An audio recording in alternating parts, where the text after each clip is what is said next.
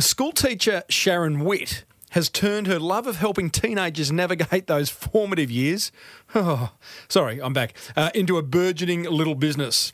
She's the author of 12 books, a regular media commentator, an in demand public speaker, and a mum of two teenagers herself.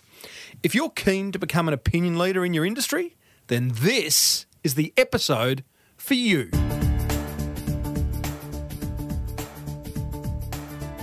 Before we get stuck into episode 406 of the Small Business Big Marketing Show, the marketing gold is made possible and exclusively possible, actually, thanks to American Express. I say exclusively because Amex has kindly taken all available advertising spots in this episode. So do me and yourself a favour by checking out their suite of business cards designed to meet the financial needs of small business owners just like you and me. Simply Google Amex Business to find out more. Well, I said, welcome to a small business marketing show where successful small business owners share their souls to take your marketing straight to the lead. Now, here's your host, Mr. Timbo Reed. And welcome back to the Small Business Big Marketing Show. I'm your host, Timbo Reed. You infinitely more importantly are a motivated business owner and you're ready to crank out some great marketing to build that beautiful business of yours into the empire it deserves to be. It's pretty much why this show exists. So if that's you, then you are in the right place. Big show today. School teacher turned self publishing superstar and media darling, Sharon Witt joins us to explain how she's done it and how you can too. Melbourne SEO Services Dave Jennings will reveal the truth, all the dark truth about backlinks and how they can assist your marketing. I make a couple of listeners very happy by giving them some prizes. So, really, as per usual, there is marketing GOLD dripping from the ceiling over here at Small Business Big Marketing's HQ. So, let's get stuck right in.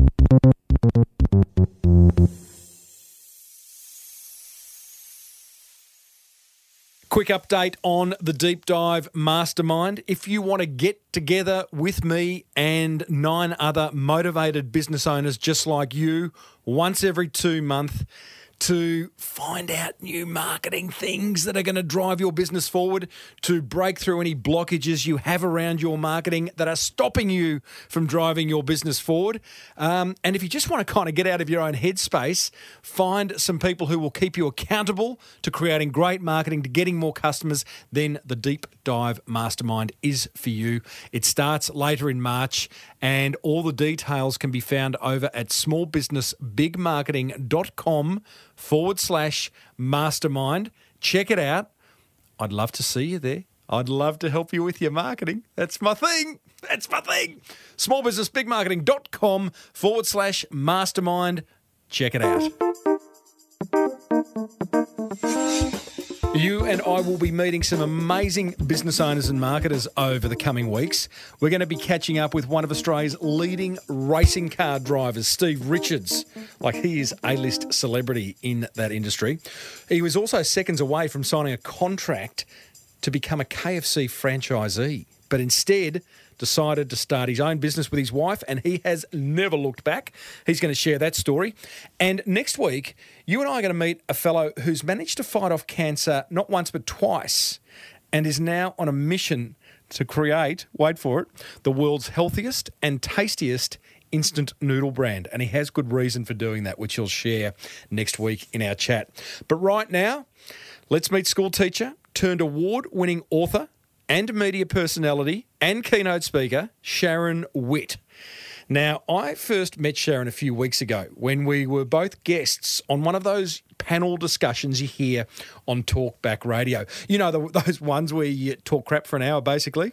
You know, are you a dog or a cat person? Would you do online dating? You know, where was your favourite holiday destination? All that kind of thing. You get the you get the gist. Anyway, we quickly hit it off, and the more Sharon told me her story, the more interested I became. Uh, she's the mother of two teenagers, and Sharon's been a school teacher for the past 20 plus years and has a particular bent for helping teenagers and their parents navigate those murky, murky waters, of which I have navigated three times. And they are they can be murky.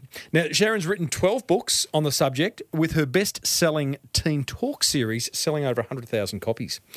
Her prolific writing and blogging has led to a public speaking career Hmm, that sounds familiar. And Sharon is also the go to person when the media need an opinion on a teenage topic. We cover plenty of ground in this little chat team, including personal branding, self publishing, the importance of a mentor, uh, effective content creation, how to get media coverage, um, how a breakdown nearly stopped Sharon in her tracks from doing any of this wonderful work that she's doing, plus plenty more. I started off by asking Sharon why does she do what she does?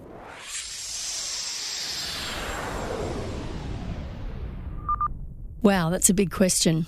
Uh, I have been an educator for the last uh, 25 years, and I'm very passionate about especially equipping young people for the journey of life. I guess that would probably be the best way to sum it up. Um, yeah, just really passionate at, at helping equip them. Where does that uh, come inspire from? Inspire them. Well, if you, if you want a particular moment in time that kind of changed the course of my life, it would have to be when I was uh, 20. I lost my best friend, who was 19 at the time, to suicide. So he was a teenager, obviously. Um, lost lost him, um, and I think something within me at that point. Uh, I was already uh, studying teaching, but something in me went, that's not okay. And I, I think in the back of my mind for the last 25 years, I have had just this deep desire to make a difference. I think that's it in a nutshell. Okay. Making a difference to the young people in our. yeah, the young people in our lives, but also to help um, equip parents in helping raise their young children uh, to be resilient. So, for the majority of your growing life, you've done that via teaching. Yeah. Then 10 years ago, you go and write a book. Mm. Why did you write a book? And how, in, in your own words, it changed everything? Wow. Yeah, it's a loaded question. Uh, I, I, always felt for a number of years in my early years of teaching that uh, it, it, it became apparent to me very early on that our young people were struggling with lots of issues from bullying to their self esteem to getting organised. And these are things that uh, started to become apparent in probably about my fifth or sixth year of teaching. And I, I had this idea in my mind that one day I'd probably write a resource and maybe write a book. And I sat on it for about 10 years because in the back of my mind, I thought, well, I don't know how to write a book. Um, I wouldn't know how to get a publisher, all those sorts of things. But apparently, I did say to my students at different times, I'd like to write a book one day. So it, I sat on that idea for 10 years. And it wasn't until 10 years ago now that. Uh, I just wanted to write a resource for originally for my class, for my, my group of teenagers that I was working with. I thought I'm going to write a guidebook to helping them I guess, navigate many of the issues that were coming up for them self esteem, bullying, dealing with parents, stress, anxiety, getting organised, setting goals, uh, being motivated. And I just, yeah, I, I launched into that not knowing a single thing about book publishing at all.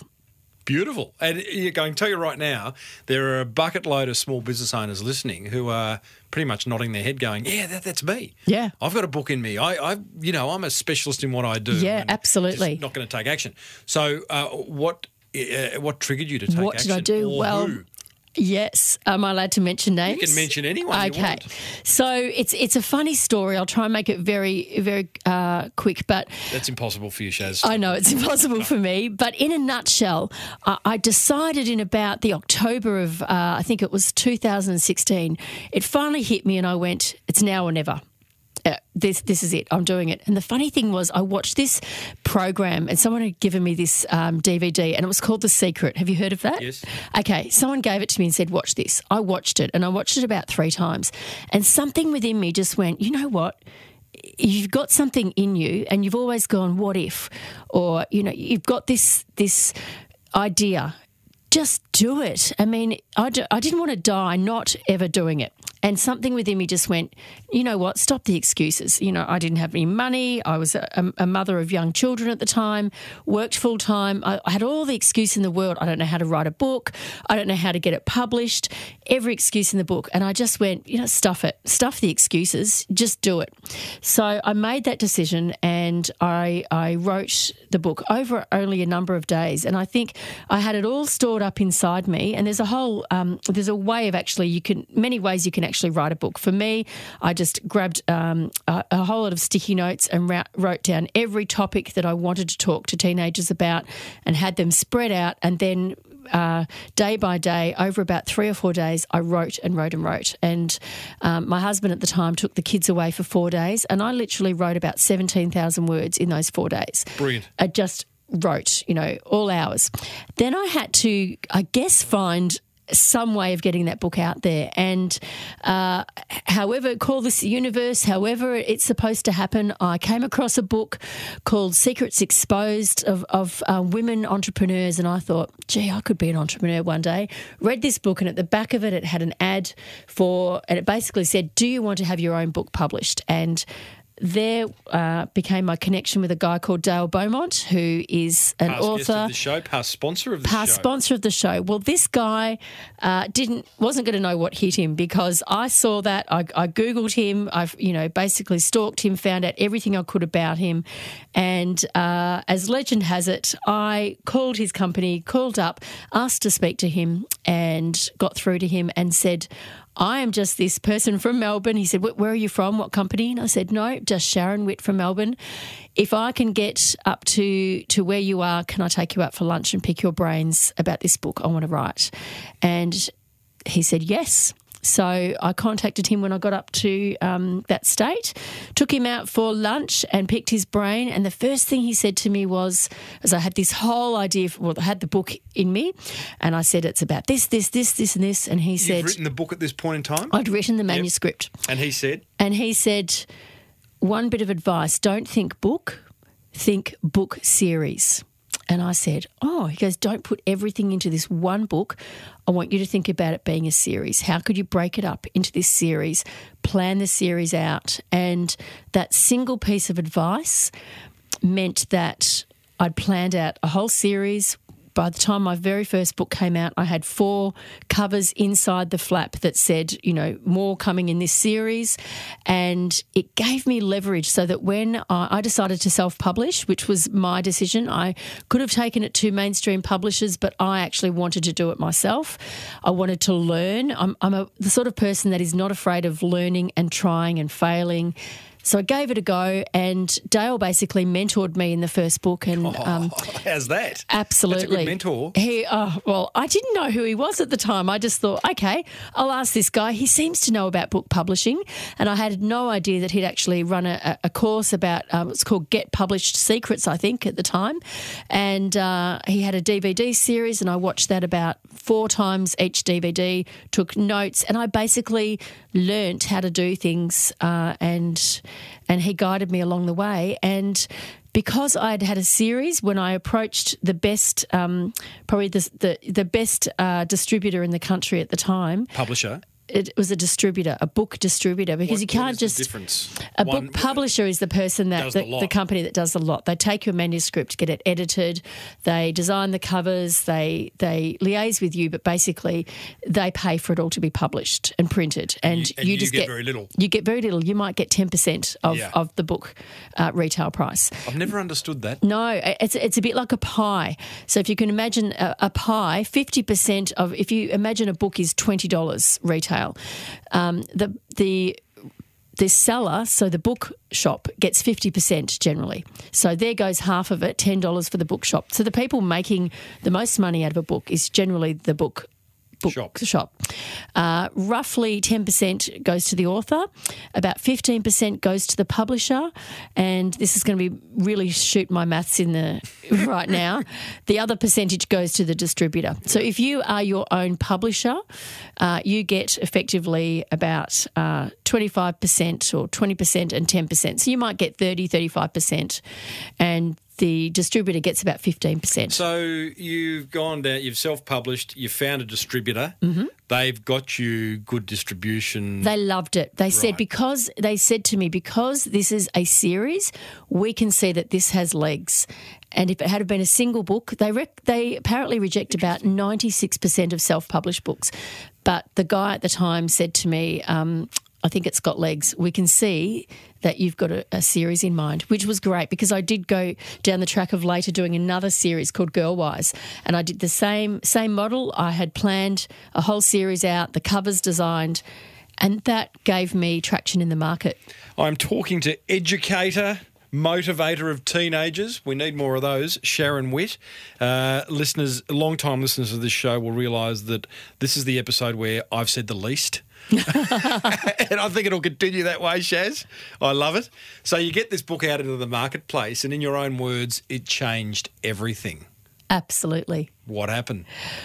Well, uh, so the first book came out. I, re- I remember thinking, it's quite funny thinking back now, that if Kmart picked it up, if I saw my book in Kmart, I'd know I'd made it.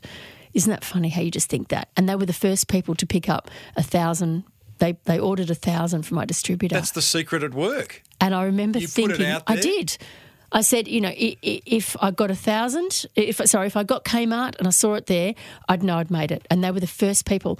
Then uh, I remember, I thought, I remember writing this down. And I'm I, I'm a big person that sets goals and puts dates on it. And I think, I mean, I, this is a whole nother show in itself. But writing your goals down and giving it a date puts it out there. And I remember putting the date down. I'm going to be on the Kerri-Anne show by the 27th of November Overseas listeners, big talk show in Australia. big at the talk time. show at the time. And so I sent my book off with a little bit of a, a you know a media blurb, and lo and behold, the very first television episode I did was on the Kerri-Anne show. Just hold on uh, with that little media blurb. What does that look like? Because that media blurb, I, in my experience, is what's going to get you or not get you on a show. Yeah, well, I've Can you remember what it said? Look, I can't remember at the time. It was something about look. It was something to do with um, helping helping our teenagers, or our teenagers are at risk, or something like that. Tell Um, me about the moment you get a phone call from the producer of Kerri-Anne Oh, I was beside myself. And, and I remember being in Sydney at a hotel overnight, and I woke up that morning and the Today Show, which was another uh, sh- show on before that, I remember sitting on the bed looking at it, going, I'm going on national television. I've never done that before. And I thought, I'm going to vomit on the. Ho- I'm going to. Kerry Han, Gary Ann had beautiful shoes back then, and I thought I'm going to vomit. I'm. What am I doing? And I remember getting there, and I was extremely nervous, and she was wonderful, uh, and I think the episode went well. But actually leaving the show um, in the taxi, I got a call from another um, another national program that had seen me and said, "Can you come up on Monday and do another another?" Um, a segment for us. But what I learnt very quickly was, and I've done a lot of media now, is that the media need content. However, you have to drive it and you have to do a lot of hard work. But what they need is what's called a hook. So they need something that they can that they can not so much sensationalize, although sometimes they do, but they need an angle from which they're going to be able to get some great dialogue. So it could Can be I something. just pause you on that? And, uh, what, where you're going is very interesting. But as you know, I guess I'm part of that media, mm. and I'm always, I I put out a show every week, yeah. and I'm always looking for great content. And I get a lot of emails from people mm. wanting to come on as a guest, and it is that hook. And I'm often, and when I did the pre-interview with you, and when I do pre-interviews with other guests, it's like I say to them, you know, what's the headline for this episode going to be? Mm. You know, we're going to talk about self-publishing. Are we going to talk about social influences? Are we going to talk about I don't know, but and that that there's the hook for me. Yeah. So being clear, someone like you trying to get media coverage, being clear on why should I interview you or why should Kerri-Anne want you on the show is it's pretty much mission critical. It it is, and um, I've done a lot of media over the last five years, and I know that uh, the media are, are hungry for content, but you've got to give it to them, and you've got to give them the angle, and they're more likely to pick you up if you, for an example, example. Okay, for an example, if just say there's been, uh, oh look, uh, just say there's been. Um, an issue with uh, photographs being shared amongst teenagers with social media and there's been you know something quite sensational has happened you can you can uh, get the hook and say um, why our teenagers are in crisis with social media, why something needs to happen, or uh, why social media is ruining our teens' lives. Something really strong like that. And as long as you can back it up and you can actually have some great dialogue about that, uh, they, they need that. So, you know, I, I often will just, if there's something that I see in the news uh, and I think, boy, I, let me let me talk about this.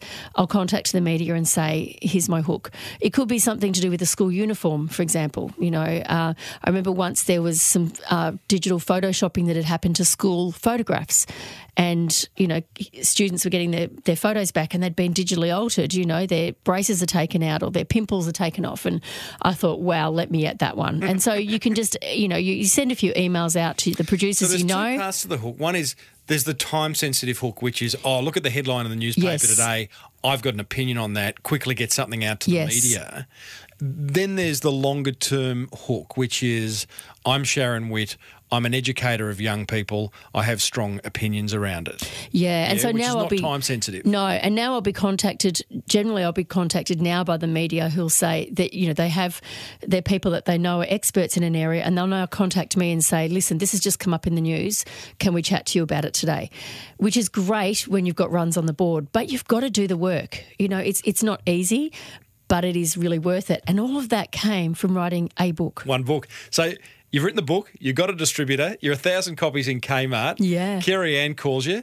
Another show calls you, having seen you on Kerry Mm. Ann. This is okay so far. We've got a little bit of media courage. The ego is going okay, right? Uh, yeah, although I've always kept it pretty humble. It I, I, kick, I still kick myself today that a teacher and you know a mum from the suburbs uh, can be can be doing this Yes. sort of this sort of Well, thing what, now. what else? So, you, how else? What then happened?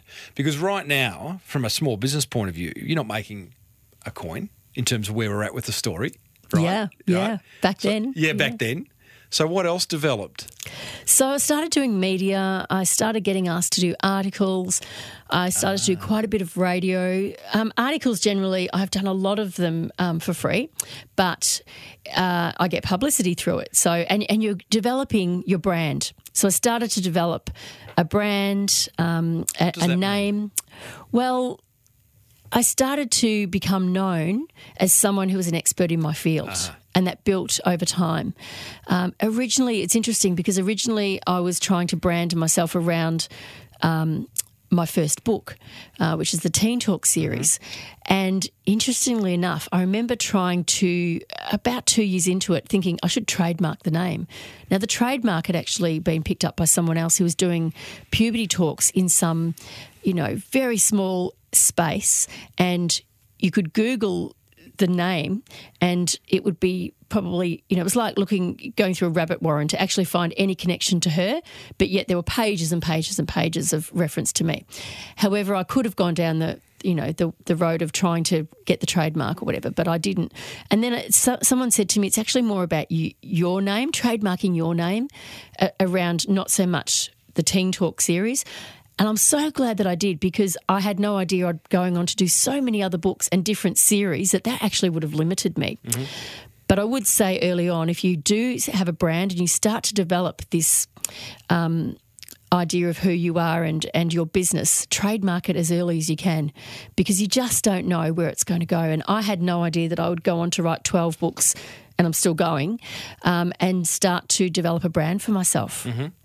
And still teaching. And still Two- two teaching. days a week? Just gone down to two days a week. I was trying to balance it all and teaching four days a week, but yeah, I, I started getting asked to speak in schools and at conferences and Okay, events. Okay, so this is it, and this is exactly what's happened to It's me over the years with my yeah. Mm. podcast and publishing a podcast. Is that whilst I have a revenue stream through sponsorship of this show, uh, I also, you know, speaking has become, you know, significant. Mm. Um, f- for you. Wh- What are you selling? Because at this point, having all this media coverage is fantastic. Yeah. And it sounds to me, if you were to quantify it, over the years, you've had hundreds and thousands Oh, of dollars of media coverage, column centimetres, seconds on TV, radio, yeah, and when you have hosts holding your book up, national television, and saying this is great, Right. you know, it's it's awesome. So, uh, but and back then, all you've got to sell is a book. Mm. When uh, when did that change? And all of a sudden you're going, well, actually, no, you can book me for conferences or what? What else? What are, what are you selling? It's a funny story because I actually got contacted by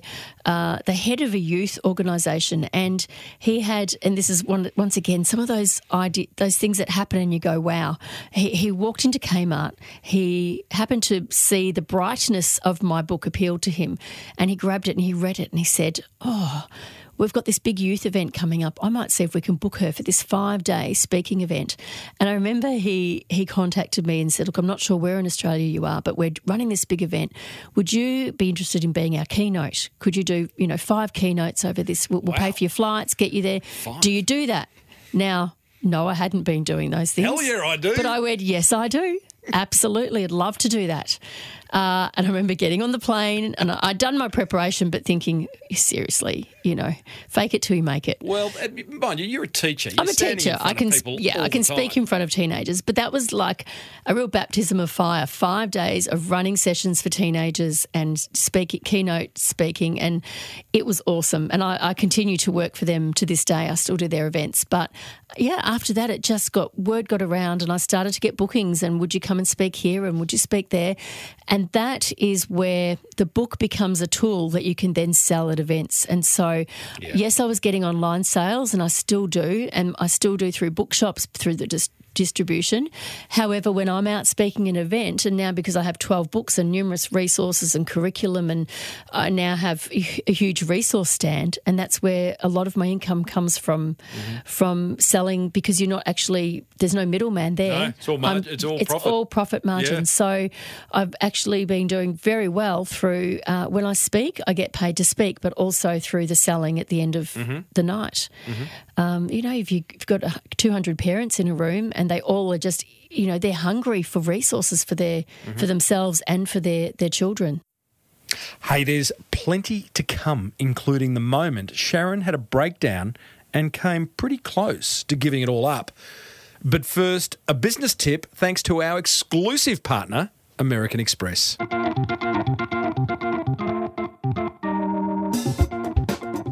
Here's a money making tip from American Express member and Four Pillars Gin founder, Stu Gregor. I, for the life of me, don't understand why a business won't accept Amex because what you're potentially doing is knocking back customers who want to spend money on your product or your brand or your service or whatever it is. And I frankly don't understand it. If someone wants to give me their Amex and buy 10 bottles of gin, I tell you what, I'll take their Amex, thanks very much. You're potentially also denying yourself a big chunk of corporate business as well. You know, because a lot of sales guys, a lot of guys, I know me in my own business, I use Amex. And if I go to, a, if I ring to make a booking at a restaurant or a bar or something, I say, do you accept Amex? And they say no, I go somewhere else. So they don't even know the business they're, they're missing out on. It beggars belief. And I often find myself having these com- rather awkward conversations at the with with a shopkeeper or a or a bar owner or a restaurateur saying, why wouldn't you take it? I'll pay you the extra. I'll pay one and a half. Oh, the credit card service fee or whatever you want. Take my money. It's Business 101, really. Make it easy for people to give you money. Speaking of money, the American Express Business Explorer credit card comes with 50,000 bonus points every year, a low interest rate, and two points on every dollar you spend. Not to mention a couple of tickets to the very swish Amex Lounge at Sydney International Airport. Search Amex Business to find out more. New American Express card members only. Terms and conditions apply. And now, back to teacher, author, keynote speaker, media darling, Sharon Witt. You've got 12 books out now, Shaz. Uh, was there a bit of a bell curve happening where the impact of bringing out the next book started to diminish? Where I, Well, you've got, you know, the first book made big waves, right? yeah, yeah. All sorts of things happened. It basically Second went book? on momentum. I just kept going. And every book, every year, I would bring out a new book. I just kept going. In fact, the second two, uh, Girl Talk and Guy Talk, were both puberty books for kids 10 upwards. And I was going to do the girls one and then the boys one. And then I thought, why? You know, as soon as I put that pink one out, the, the, the you know, for, for girls, parents are going to go, is there a boys one coming out? And I thought, you know what? Let's just do them at the same time. That was huge. That was a massive thing to to bite off. My poor graphic designer was, you know, nearly passing out. I mean, he's actually my next door neighbour, so uh, it's quite interesting. But we put out two at once. But the great thing about this was uh, there was a, a book buyer at the time, and you can do pre-sales and if you've got some runs on the board and another book comes out i actually sent through the pre-sales information and there was a, a book buyer that purchased a thousand of each before i had even uh, Put written put pen to paper i had pre-sales of a thousand of each that basically covered my printing Brilliant. for those first two, those second and third books. So yeah, it's been amazing how it happens. And and you know what? I think there's a great saying: fe- feel the fear and do it anyway. Yes. And that is what I live by. You know, I get nervous, and yes, sometimes you make mistakes, and but you know what? Life's short, and if you have got an idea, a seedling within inside you that says, you know what, I've got a book in me. Um, if you've got an area of expertise or something that you can give to other people of value, do it. I totally agree. And um, we've covered this before. Andrew Griffiths, a prolific small business author, has been on this show. We've gone in depth into publishing. I'll put a link in the show notes to that interview. But I, I do have a wish for every single person that listens to this show, all of who are either marketers and or small business owners, that they, they have a book. They do. Uh, you know, I, I, I really, and I know that's unrealistic. Uh, maybe one day I could make that my platform. Yeah, you know, run yeah. for politics. Books for absolutely. all business owners. Yeah. free free printing. Um, but it- is they are so powerful. Uh, so we have covered a lot, but I am interested. What, what is your advice before we move on? Because I want to talk to you about about use of promotion Yeah. for your personal brand. Um, but what is your advice? You said you used a sticky note uh, concept to get your first book written. Mm-hmm. There's lots of ways of doing it. You could re- uh, talk into a recorder and have it transcribed. Yeah. what do you say? I could that? get a book finished in a day if that was the case. Well, you absolutely could, and, Yeah. and there- that is an absolutely valid It's way. funny then send it off to an editor. Absolutely. I um it's funny, I I'm a bit of a stickler for routine. I always go and buy a fresh new uh, uh notebook. You're such a and teacher. I'm such a teacher. New pen? Yeah, and I get We a don't- new pen. Oh, you're funny. I get my pens. Tell The- me about the pen before. They've got Is it. Is well, it a Staedtler? No, you're going to laugh at this. It's got to be a big ballpoint pen. Kilometrico? No, it's big.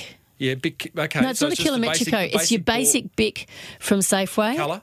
No, it's it's blue. It's blue. It's, it's blue. You don't, you don't actually write the book.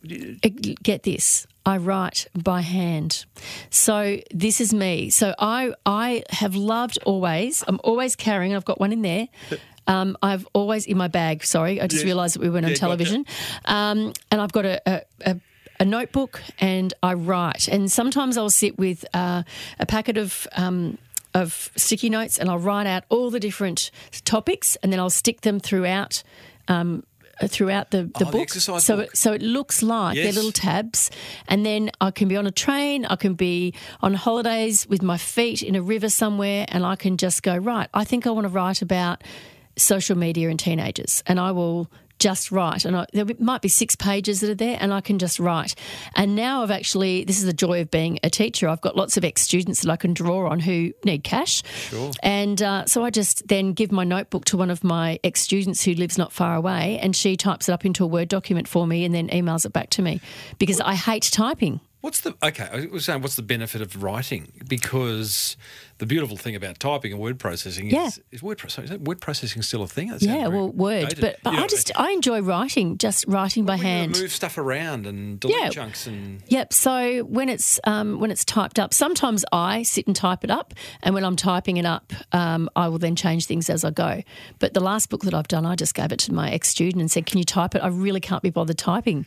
So she does it, and now I'm at the process of going through and reading it, and then I'll change it as I around. go. Yeah. just out of interest, do you write on both sides of the page? Yes, I do. Oh, see, I could never do that. Mm, I do. Me out. Yeah, I do. And yeah, I just I really enjoy the process of writing the book.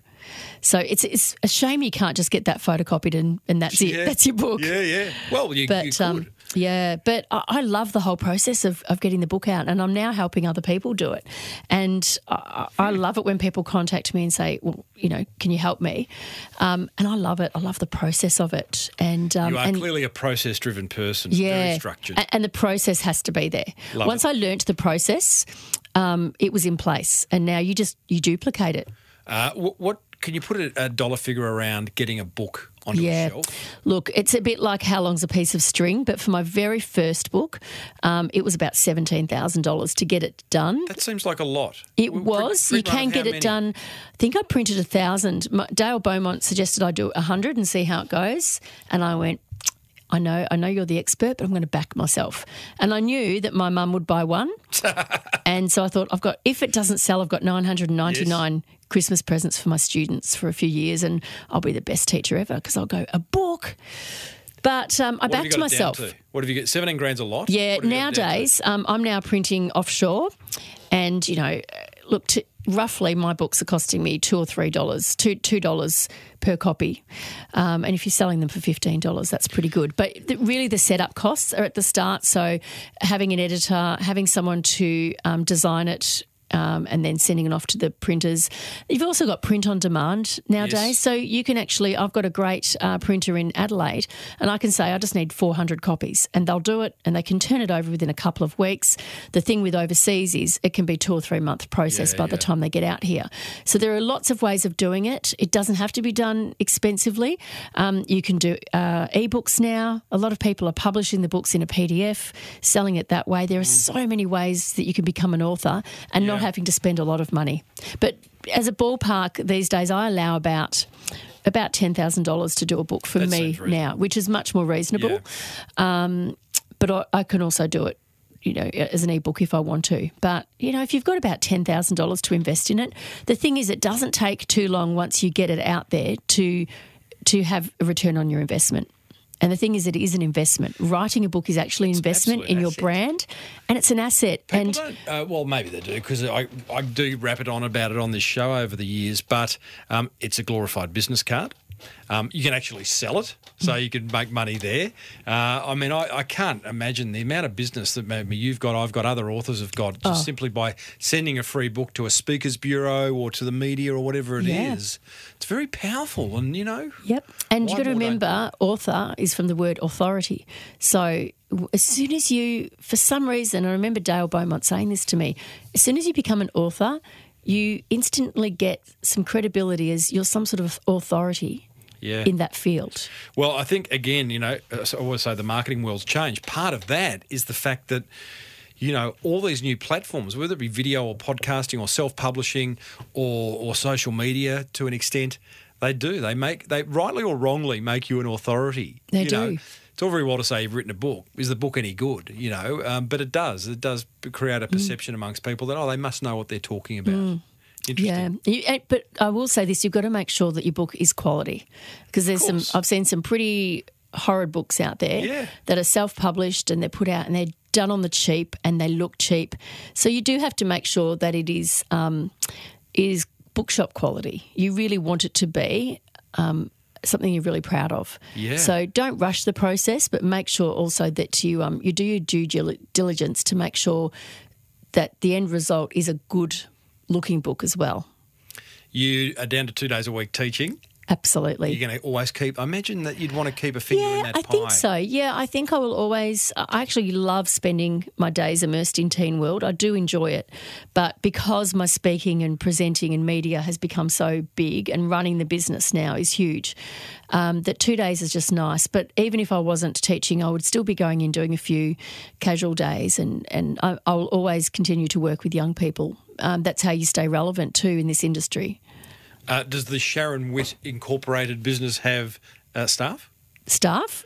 Does Yeah. it does now? I'm just starting to um, have people coming on board, basically by necessity. That No doubt. I started running um, conferences for parents and educators two years ago, um, helping them raise resilient young people, and it just came from one idea and it became huge. And we're now running this conference in three different states this year, and so I have to have people on board to to help. So I make sure that um, the people that I employ are the best at what they do, and I think this is probably going a bit off track, but it's important that you employ people that are good at what they do. Because when you're running a business, I'm not great at accounts.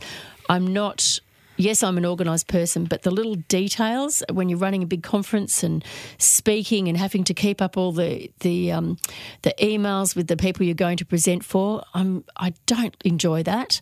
I'd rather just go and do the pre- presenting. So I've got some good people now around me that manage that. It's a for me. really it's a challenge. In fact, my last guest, Tom McLean from Sofi Spritz, which is an alcoholic beverage, uh, his main strategy around why he's been successful is finding people, experts in their field, really good people in branding, Yes. or really good people in distribution. He even went on Shark Tank and got some Right. got some equity and some some great advice from the sharks. Um, but he's very big on that. Yeah. And I think you got to find that balance. I mean, you know, we talk a lot on this show about content marketing. And if, as a small business owner, all you ever did was focus on creating great content and let left the editing and the, mm. the, the spell checking and all that other stuff Yeah. to someone else is a good outcome. Sometimes it can be expensive and the cash flow is not there, but it's where you want to get to, right? It, it is, and I'm just getting to that now. I'll be, com- you know, completely honest. After ten years, I think last year I was exhausted at times because I'm teaching nearly full time. I'm managing book orders. I'm managing invoices. Oh, I'm managing uh, media. I'm, I'm trying to keep up with writing articles for magazines and newspapers. and trying to keep up with it all, and bookings, and you know, follow Can't up and it. invoicing everybody and I was exhausted back to back, you know, working three jobs. And it wasn't until I kind of, you know, had a bit of a meltdown towards the end of last year and just went, oh, there's not me enough hours the in the day. Was I was real meltdown? exhausted. Yeah. I had about three days where I just couldn't move. I just thought, I've done too much. And my head just went, it's too much. I just thought, I have to give all this away. It's too much. And I've heard of many uh, people who run companies and big businesses, when you try and do it all yourself, you know, it, you have to let go of the reins sometimes. And for me, it's been very difficult to do that because I think, well, if I don't do it, it's not going to go, it's not going to happen properly. And, you know, I have to have my finger on all the pulses. And it wasn't until I had someone come on board and say, I'm going to manage your conferences. You know, I, I want it to get to the point where you just turn up for the day, you book the talent, and you come and, and do your session, but we run all the rest of it. And so I've got a wonderful um, person who is an event coordinator. She does my events now. she local? She's local to me. In fact, I went to high school with her. Oh, I love it. And we got in contact with each other, and she said, "Tell me about it." And I said, "I need someone to run this these events." So she books everything. She manages all the every detail, and she's very organised. And she made, you know, she took my mess of my folders, um, of all the little. You know, miniature detail, and she put it all in folders and reset it all and did what she does best. And then I had another girl come on board who helped out at one of my conferences and said, you need some help. You know, you can't manage all this. I would like to train myself up. So, can I work for you for a few months for free? Because she said, I want to learn. And then she said, and then if you want to, um, then she's now going to invoice me for her time. So, I've got people who are coming on board now who are good at what they do. And they're going to release me this year too, because I am the one who comes up with ideas and wanted to, wants to write and, and generate some amazing ideas and content. to be in. Yeah, but it's taken 10 Yeah, years yeah, to get it. I learn that I can't do it all.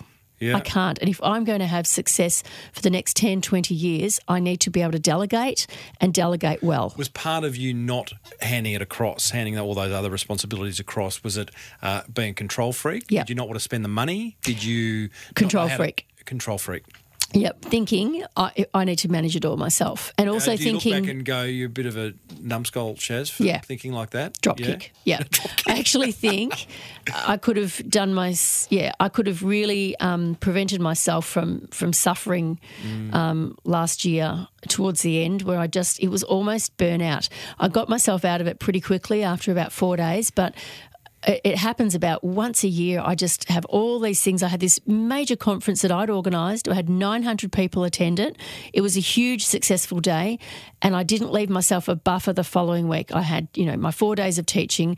I was booked to go and speak um, at, at a country town for two days, and I was still speaking at events at night, and I didn't give myself a buffer to rest now I've got this person who's now in charge of my calendar, and she has already put in my speaking for next year and the conferences, sorry, for this year, but she's also put in buffers now where I have to chill.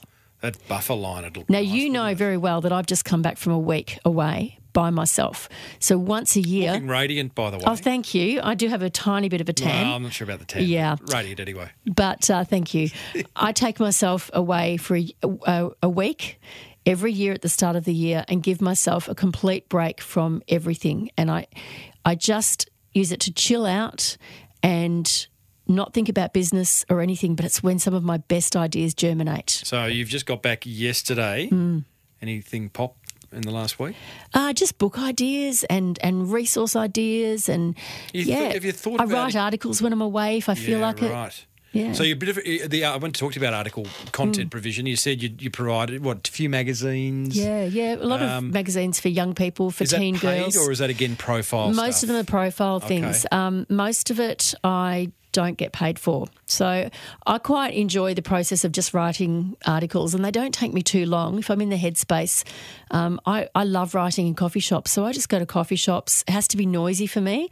Uh, for some reason, it works, and uh, I just I can bang out a, a thousand word article in a short amount of time. How do you do you buy stuff at the coffee shop? Yeah, I know a few always. people who go and sit in coffee Oh, no, shops for three or four hours and have one coffee. And I, No. I can't do that. No, I look at it How as often do you have to buy something? Do you reckon every sort of forty minutes? Yeah, just give us another muffin. Yeah. In fact, I go to regular coffee shops now where they'll They just come up and they'll just say, Are you ready for your next coffee? Love it. And they just look after me. I've written all of my books in local coffee shops. Have you really? All of them. And in fact, I, I always do a shout out to them as well. But I'll, I'll be honest, I'll go in and say, Listen, I'm writing, I need to write for the next six hours. Are you happy for me to have a table?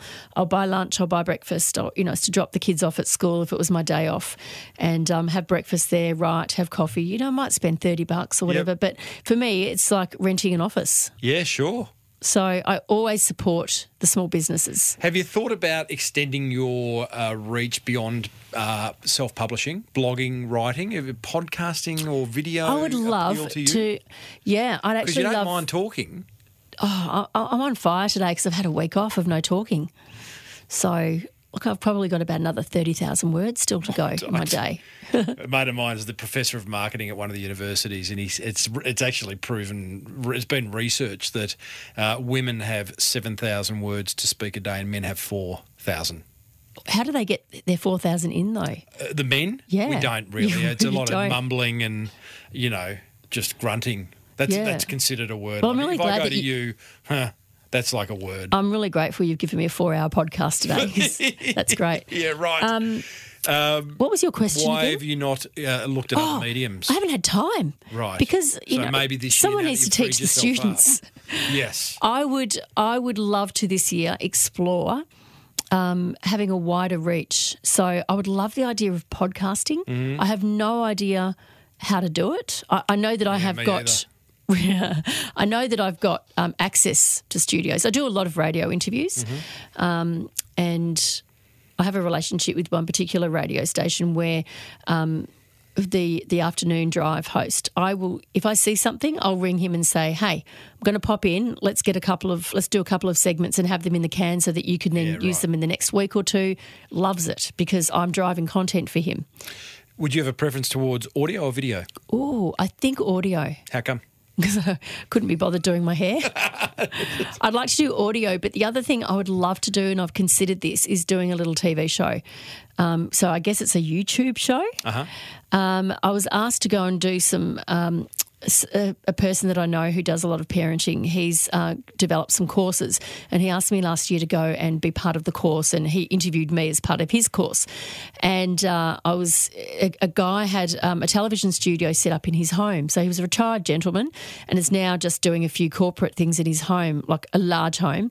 And I said to him, I wouldn't mind interviewing people and, and doing my own TV show, and he said, absolutely, I'll do that for you. So I've got lots of ideas. Lots of ideas. Yeah, yeah. But yeah. until now, I've because I've been teaching four days a week. I'm like, where do I do that? So And now, would it be for kids or, or parents? parents, Yeah. Because your books are adults. for kids. they're for kids. I've got one for parents. Mm-hmm. The rest are all for the kids. But often the parents are reading my books with their kids. Yes. they're working through them. They're all non-fiction books. So Well, Um, you, you've tapped into something, and you're not the only one, but you're doing it very well. A market that is not going to disappear. That is I know, good thinking, hey? Great thinking, probably by default. I don't know. It was, but it was by default. But people are always going to have children. always going to have children. I think there is a, there is uh, there's not enough information and not enough good information out there. I think that the problems are only going to get worse as a parent. And you know, my listeners have heard me rant on about social media, and even today I heard something which was really interesting coming in in the car. I was listening to an interview with someone, and they talked about um, you know back in our day it was all about being outside. Absolutely. Today, it's all about being inside, which just makes me feel sick even thinking about Yeah. it. You know, computers and video games and Yeah. phones and Our kids are so connected; it's scary. yeah, it's scary. They don't get let up. They don't have any break. you know? Anyway, that's that's your podcast. That's my podcast. Uh, so, can I ask you a question? If I wanted to start podcasting, where do you start? Uh, do you mean from a technical point of view? Well, okay, let me no. Don't worry about technology because Yeah. that's easy, right? Yeah. That's relatively. You find easy. someone who's that's their expertise. where, where you start, and I talk about this in my book, The Boomerang Effect, which is um, get clear on your editorial mission. Hmm. And uh, the simple three questions what have you got to offer, to who, and what outcome can they expect? Hmm. So, the editorial mission for this show is uh, marketing tips and tricks. That's what I have to offer. For who? Small service based businesses. They're my love, but it applies to, to Hmm. really any business. And what outcome can they expect? More inquiry. So Yeah. everything I create on this show, everything in my book, everything I blog about, everything I speak from stage plays into that editorial mission. You, it'd be very easy for you to identify your editorial mission, um, and then go and create, and then go and write. Once you know, once you're clear on it, go and write the first five or ten uh, headlines or topics for your show, and then agree on a format. It could be you on your soapbox just ranting. It could be a co host. It could be interviews. Mm. It could be you answering parents' questions. There's lots of different formats. So once you agree on that, mm. and you can vary it up a bit too. I yeah, guess. I like. I like. or is it best to stick to the same formula? I look. There isn't. uh, Pers- I'm going to be subjective here. I like to stick to relatively the same formula because, like, if you turn on the nightly news on TV, you know they're going to lead with the big stories. Mm. They're going to break. They're going to come back with the smaller stories. They're going to have a weather update. They're going to go to sport. They're going to finish with the weather and a fun story. Yeah. that's the structure of the news. And if that changes, then you well, it doesn't. But if it did, you'd like, oh, what happened? You know, I'm used to the other structure. Mm. So I think as humans, we like a bit of structure and know what to expect. Um, but that said, you know, the, the, the format of this show is always is an interview. Um, there's a segment. Um, and sometimes I answer a listener question. Sometimes I share an opinion, but you know, vary it around a Yeah. little bit. But eighty percent of the show is is set in concrete. And then how do you get people to listen? Well, I don't know because I've got no one listening. But um, Hello to those three people. yeah, that's right. Um, how do you get it out there? Uh, okay, so they're all good questions. My first response is just create ace content. Just create really good content. Mm. Yeah. Because the best marketing is a great product. Okay, that's just how it works. So create great content. Um, be consistent. I see too many people head off on, you know, writing um, three blog posts and then doing nothing, or doing four episodes of a podcast and then doing nothing. Mm. Like, commit to it. Six months, once a week. Don't look at the scoreboard. Head down. Just Just do, do it, it. right? Yeah. Um, but then um, strike partnerships. I mean, the partnership. Um, what happened with this show is um, it did when we struck a nerve early. I had a co-host for the first eighty episodes. Struck a nerve early. We found that intersection between education and entertainment. Mm. And I can't educate by by myself, and I can't entertain by myself, but I can combine the two. Yeah. Um, and um, so that worked really well, and we hit a nerve with that. Um, but I think then partnerships, you know, like getting this show on Virgin Airlines internationally and domestically, all of a sudden opened up a bigger audience. Um, I have the Small Business Association of Australia and the Small Business Mentoring Institute share my content each week. Oh, so, fantastic. So finding those partnerships where you can get a contact somewhere, but they can leverage it out to their Yeah, database is- is absolutely. very powerful. You know, being on iTunes, being on Stitcher, being on Spotify, Mm. These are all ways. But um, and then from a technology point of view, it's pretty easy. You know, like we have the luxury, you and I are sitting here in a very nice radio studio. Mm. Yeah. You don't need that. I mean, I've done shows out of the back of my car. Yeah. Um, I've done shows under a doona in a hotel room just to get the right acoustic. Um, you know, yeah. um, I actually had someone come and interview me recently for a podcast that she does, and we sat on my lounge room floor on the carpet. Sure. She had it all set up on the floor, and we just sat there and we had a cup of tea in hand. And we did a fantastic show. And and uh, you know, I, I think it is becoming more competitive these days. I said I, I would say years ago, hey, listen, your iPhone's got an audio recorder on it. Open it up and start talking. Yes, do that, but very quickly um, start to pay attention to production values because there are so many people self-publishing. There are Yeah. so many people podcasting. There are so many YouTube channels. Um, so as quick as you can, start to refine the quality of your audio, and where you're doing it, and um, because that again will be a point of difference. There's a lot of a lot of podcasters doing it in echoey rooms with poor equipment, with traffic in the background. Hey, it's better than not doing it. Yeah, absolutely. So I reckon you'd be great at it, Shaz, and I would be fully supportive of it. Lovely. Pick my brain. I think. I will give it a go. Yeah. Well, you're not short of a word. Were we finished? Let's be honest. I know we haven't. I know I said it was going to be a four-hour chat, but that was just to get you in. Right. Did you want to talk about social media? Oh, see, I knew No you, time? you're a machine. Well, I'm just- I'm you're just good like saying. that. What have you got to say? Oh, well, let's finish on social media because, Because I know that's been got- important for me. It's been really important, and why?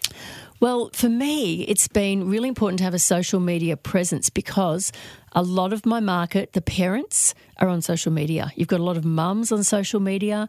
Uh, so whenever I What an irony, given you're telling the kids to get off it. Exactly. But whenever I'm doing an interview, whether I'm writing an article, because I contribute a lot to um, to news media, they'll contact me for for for comments and, and my expertise, and, and so I'll share that. So I'm all I'm all about um, giving content and giving assistance rather than just here's my book, buy my book. I don't do that. Um, I will just share content and share ideas, and Give if an I see something, uh, for example, um, kids are going back to school. What are your What's your advice uh, for helping? You know, what are five tips to help uh, your your child prepare for starting school next week? Or whenever it is. So I'll, I'll give some tips and advice. Here's a link to an article I've just contributed to so they can read that. Is generates Facebook content. post that you're- Yeah, yeah, Facebook okay. post. And I've also got an Instagram um, author page now that um, How do you? just Uh, what's the difference between a post? I mean, obviously Instagram's a lot more visual, but Facebook also best is. I always make sure my Facebook has a visual as well. What's how does a, a Facebook post and Instagram post differ from you? They're quite similar. Yeah. I'm not. I haven't got my head all around Instagram yet. I've used, mainly used that for um, personal use. But I've got a girl. Once again, she's an expert. She lives in another state and she manages my social media. She's just doing that for fun at the moment, Nice. and which is awesome. And she's very, very good at it. Can And she she's do mine? and she's actually doing it at the moment for some um, a few well-known people. So uh, she doesn't, uh, you know, advertise it, but she's she's managing some pretty great content at the moment, and she's very good at it. She's only a young b- person, about twenty-seven years old, That's and she's a she's right in the gun at it. of. Uh, gun at it. And Yeah. she does. I, I'm not great with that, but she does it well. I'm pretty good with managing my Facebook, and I, if I am going to do um, a bit of a book deal, or, or I might say, you know, have you got a young person who's struggling with anxiety? You know, ch- child struggling with anxiety. You might find it helpful to have a look at this book, and I'll give them a bit of um, content, but then I'll I'll put a link to the particular book I have that is about social anxiety. And um, or friendships. Friendships is always a huge one. your social media strategy is very much from the Gary Vaynerchuk jab, jab, jab, right hook school Ah, of there you go. So Gary is uh, probably a leading commentator in the world on social media. Oh, I've just fumbled along as I've gone. is well, it's it's a lot of this stuff is common sense. Yeah. His book, his his philosophy in the book- of the same name, jab, jab, jab, right hook. A jab is a give, so um, advice, Mm. Yes. help, no sell, Yeah. And then for every well, he says for every three jabs, you can then come in with a right hook, which Yeah. is book me, buy from me. Okay. Uh, and um, I would argue that you probably need more jabs than three before I you come think through so. a right hook. I, I don't sell very often. I don't, you know, every now and then I'll, I'll pop up one of my books and say, but I'll put put it more along the lines of um, just received a great order for the for this book. Um, if you're thinking of, you know, if you're wanting to, you know, for example, my book Surviving High School, you know, I'll say a lot of parents are finding this really helpful at the moment. If you want to grab your copy, Beautiful. I'll throw in three, free postage at the moment or something um, for the next 24 hours. You know, feel free Just to finish order. on social media, Shaz. Oh, You've got this lady uh, interstate managing it. Hmm. How do you maintain your voice? Uh, it's interesting because she's only managing my Instagram, and so far she actually knows me quite well. So she's using. I, I'm, I, it's a bit of trial and error, but I've watched the last few posts, and that she has picked up my voice. Right. It's really obvious that it sounds like me. That's a skill. But she also knows me very well. So I've known her for a few years. She knows me. Um, so it is very important that if you do hand the reins over to anyone, that they know your voice Yeah, and I that they know you. I agree. Yeah, and to keep up with that, and it's trial and error. You know, if she posts something and I think, oh, that's not really Mm. me, I'll just let her know, and I'll just say, yeah, not sure about that one. Yeah. Perhaps leave that. Love it. You're doing a lot of things right, Shaz. Love your work. Thank you. Thanks for having me. Sharonwitt.com.au Yeah. where you can find all the help you need for your troublesome teens or just copy her business model, really. Yeah, that's right. that was another thing, the trial and error of my website.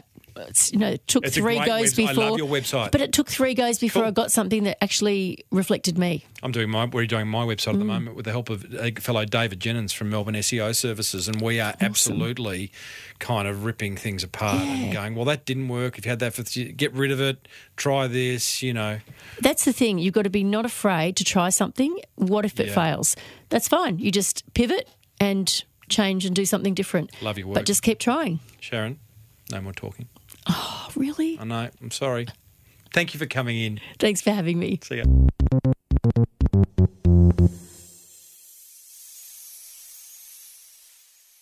Oh, Shaz, she does love a chat, but what a great story. You inspired? Are you inspired to become an industry opinion leader? I hope you are. Coming up, I'm going to share my top three attention grabbers from that chat with Sharon, thanks to American Express. And hang around after that because Dave Jennings and myself will demystify the power of backlinks in your marketing. Plus, I've got some prizes to give away. Righto, attention grabber number one. Actually, there are more questions than attention grabbers this week, but stick with me. Number one What do you need to do to be regarded as an expert in your industry? Figure it out and start. Self publish, podcast, become a number one something, whatever it is. Figure out what you need to do. Attention grabber or question number two What's your hook? Why are people going to be interested in what you have to say? Is a really good question to ask. And don't get all down on the lip going, ah, oh, oh, I got nothing to say. I've got no hook. Create one. I didn't have a hook, but nine years ago I started a podcast and now it's my hook. It's what makes people pay attention so that I get speaking engagements and, and other things. Okay? That's the boomerang effect in action. That's what my book's about. it's what it's called. And number three, what's holding you back? What's stopping you from feeling the fear and doing it anyway? I love this side of running a business. We've all got things holding us back. We've all got limiting beliefs. We've all got that little person on our shoulder going, ah, Timbo, you're hopeless. Well, that your person on your shoulder wouldn't be saying that, but you know what I mean. So feel the fear and do it anyway. That's actually the name of a very good book, which I would encourage you to read. They're the three questions that kind of got raised in my mind from my chat with Sharon Witt. I'd love to know what grabbed your attention. Head over to smallbusinessbigmarketing.com forward slash 406. Let me know.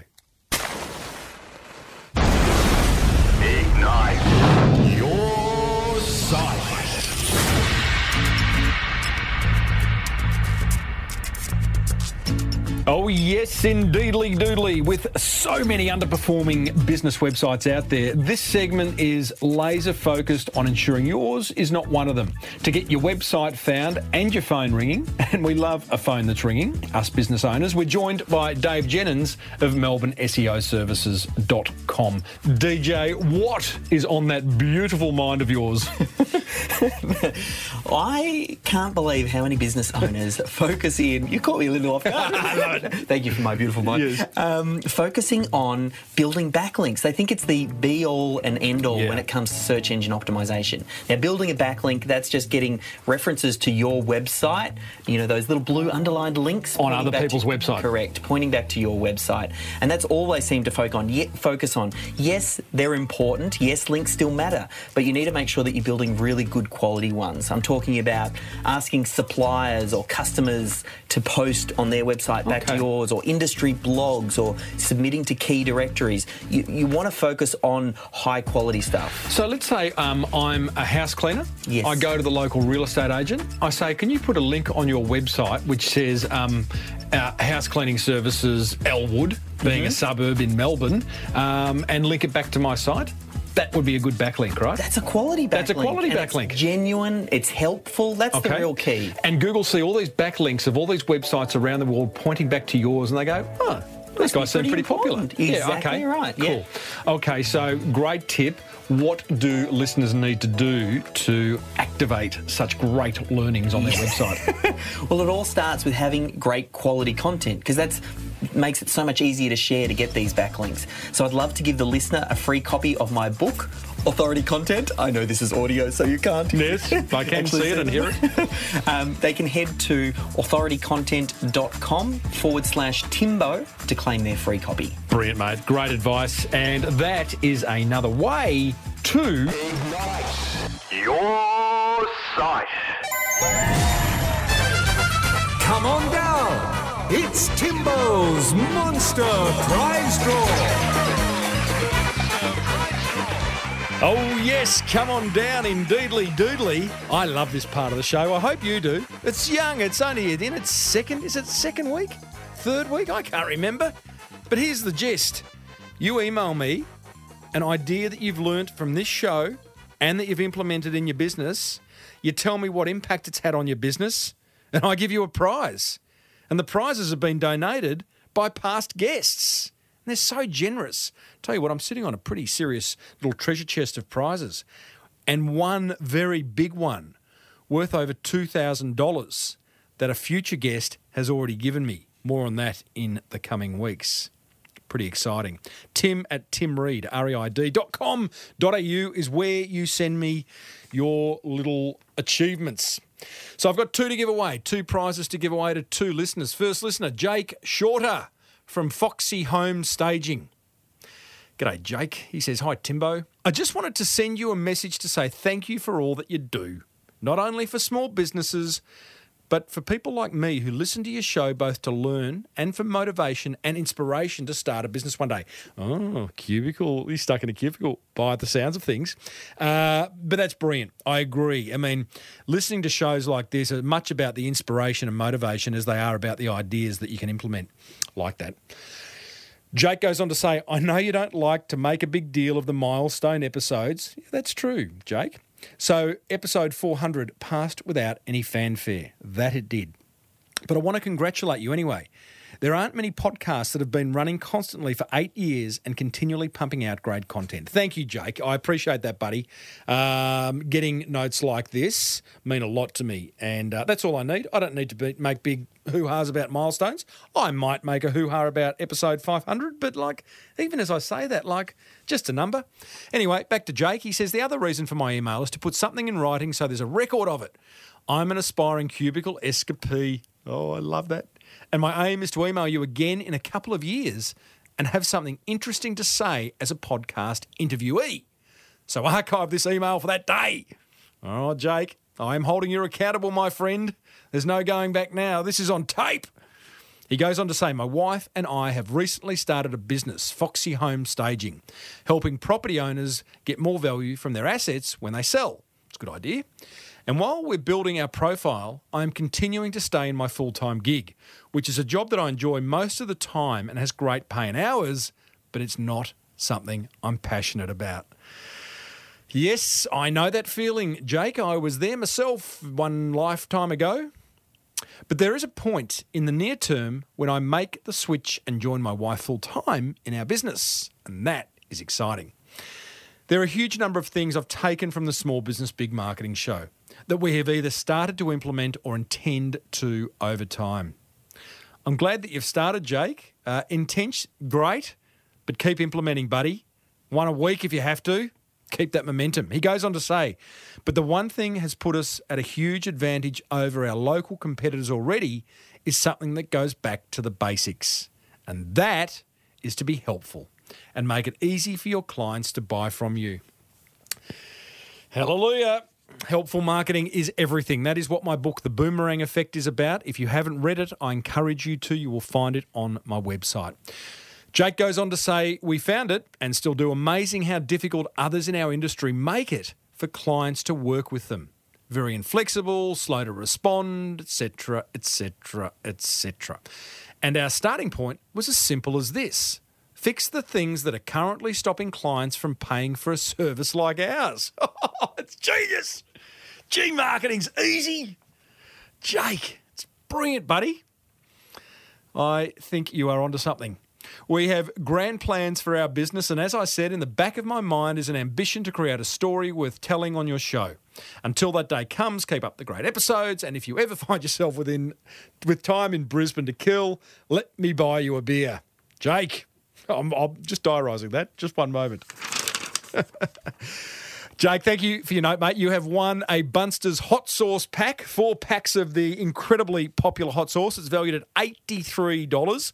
It is going to be sent to you in the mail, and you are going to enjoy every bit of that. Thank you to Renee Bunster, past guest, who is smashing it with Bunster's hot sauce range. Okay, next time, what am I saying? Get your, get yourself together, Timbo. This is embarrassing the way that you talk. Okay, I'm back. this uh, is from Paul Walton, another listener who I want to give a prize to. He says, Hi, Tim. Hello, Paul.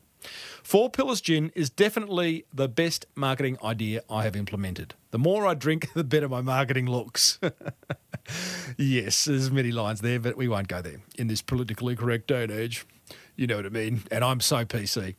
Your episode with Andre Eikmeier from Vino Mofo. Wow, that's a long time ago, uh, Paul. That's episode 94. It was a good interview, I must say. I really enjoyed talking to Andre. He's a disruptor.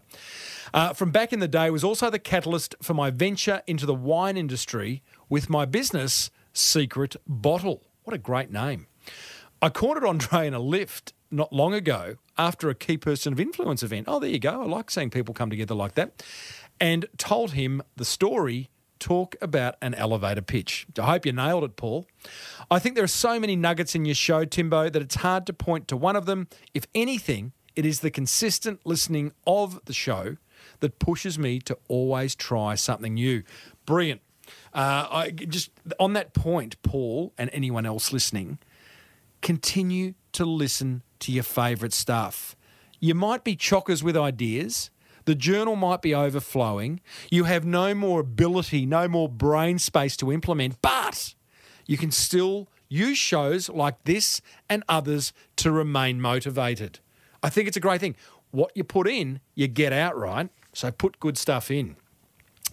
That was from Paul Walton, Chief Wine Activist at Secret Bottle. Paul, I'm going to give you something to have with your wine, thanks to Matthew Parry, last week's guest from the Good Crisp Company.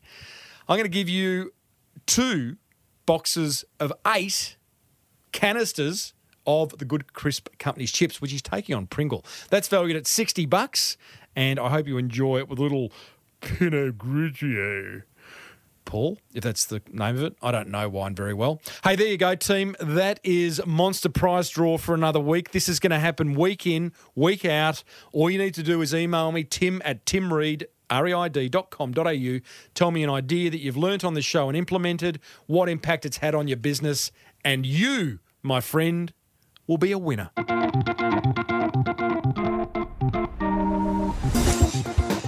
Alrighty, hey, you and I cover some serious marketing ground in this show. I hope you agree. Have you listened to the chat I had with sisters Lucy and Joe from Homewares brand Hunting for George? Tell you what, that is a great story about how a side hustle. I mean, Lucy was a nurse and Joe was a graphic designer. They turned that little side hustle into a multi million dollar business, and it is rocking. Hey, what about the episode with uh, two sisters? Not the same two sisters, but two sisters, Felicity and Lucy, who have the number one female sports podcast in Australia. That was an inspiring interview. Love a good side hustle. Hey, you'll find both those episodes plus hundreds more over at smallbusinessbigmarketing.com or you can subscribe free on your favourite podcast app, which means that you will never miss another episode. Love to hear from you. Hit the contact button over at smallbusinessbigmarketing.com where you can email me. Just say hi. If you don't want to do anything else, you could just say hi. You can connect with me on social media, media, bit of Twitter, bit of Facebook, bit of LinkedIn love.